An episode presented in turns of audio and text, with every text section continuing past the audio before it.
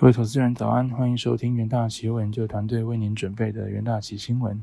首先带您看到全球重要财经焦点，在美股盘后的部分，随着联准会主席鲍威尔抛出鹰派讯息，美股周三多空交战，尾盘不敌卖压涌出，能源股成沙盘重心，四大指数多小幅收黑，标普下滑零点一三 percent。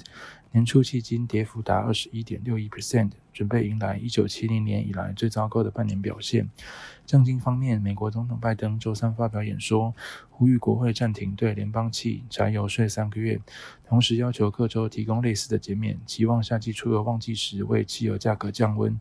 收盘，美国道琼指数下跌零点一五 percent，S M P 五百指数下跌零点一三 percent，纳斯达克指数下跌零点一五 percent。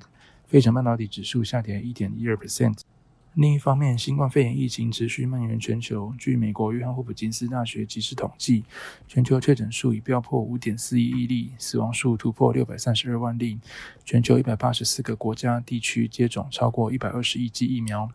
焦点个股消息方面，科技五大天王仅亚马逊一枝独秀，苹果跌零点三八 percent，Meta 跌零点七六 percent。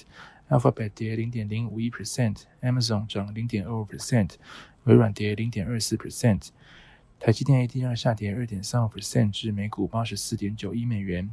研料机构 TrendForce 周三指出，缺料冲击之下，半导体设备交期面临延长至十八至三十个月不等的困境，但主要冲击时间是在明年。台积电、联电、力积电、Vanguard 等业者将受影响，范围涵盖成熟及先进制程。预计二零二三年晶圆代工产能年增率收敛至八 percent。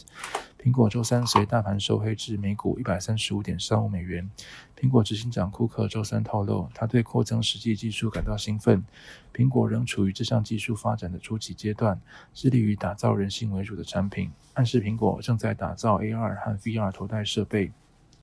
再来带您看到纽约汇市，随着经济衰退担忧升温，美债殖利率周三下滑，美元指数连续两天走低。联准会主席鲍威尔再度重申压制通膨的决心，表示即使升息会带来痛苦，但也是央行打击通膨的必要手段。由于尾盘，最终美元对六种主要货币的 IC 美元指数下跌零点二三 percent。在能源盘后部分，原油期货价格周三大幅走低，WTI 原油期货价格触及六周低点。吸引经济衰退预期上升之际，投资人重新关注需求担忧情绪。投资人重新关注美国和其他地方经济衰退的可能性，因为这可能会抑制对能源产品的需求。收盘价部分，七月交割的 WTI 原油期货价格下跌三 percent，八月交割的布兰特原油期货价格下跌二点五 percent。在金属盘后部分，美国联准会主席鲍威尔周三出席国会听证会，表达继续升息以平抑通膨的立场。黄金期货为跌，连续第三个交易日收黑，铜期货则下挫到十六个月低点。收盘价部分，八月交割的黄金期货价格下跌零点零二 percent，七月交割的白银期货价格下跌一点六 percent，七月交割的铜期货价格下跌二点四 percent。再来带您看到国际新闻。美国贸易代表戴奇周三出席国会听证会时表示，对中关税是美中贸易关系中重要的筹码。若为平抑美国短期的通膨而撤销关税，恐怕只能发挥有限的效果。戴奇谈到深化与盟友的双边贸易关系，包括恢复与印太区区域的往来。他并点名台湾，表示美台本月初启动二十一世纪贸易倡议。将以具体方式强化双边的经贸关系。第二则国际新闻：加密货币近期跌是惨烈，比特币周本周一度跌破两万美元大关，以太币关破九百美元关卡。有新兴市场教父之称，Mobius Capital Partners 联合创始人莫比尔斯周三表示：“如果你是一名股票交易员，现在需要把注意力转向加密货币，因为比特币是股市底部的领先指标。”接着进入三分钟听股期单元，首先带您看到强势股期部分。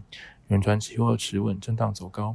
远传运用大数据、人工智慧与物联网技术成功转型，总营收已连六季正成长。去年合并总营收达新台币八百五十三点二亿，创下近九年高点。股价更是在今年五月创历史新高。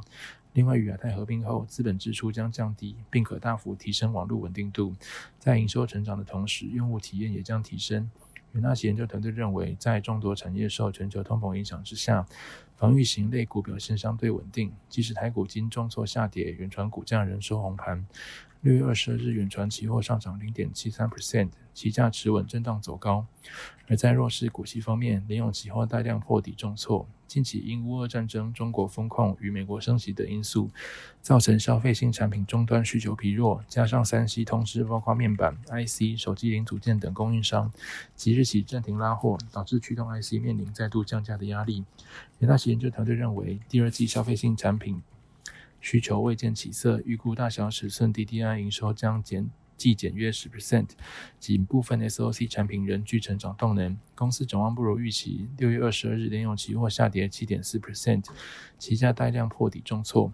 好的，以上就是今天的重点新闻内容，谢谢各位收听，我们明天的元大写新闻再见，拜拜。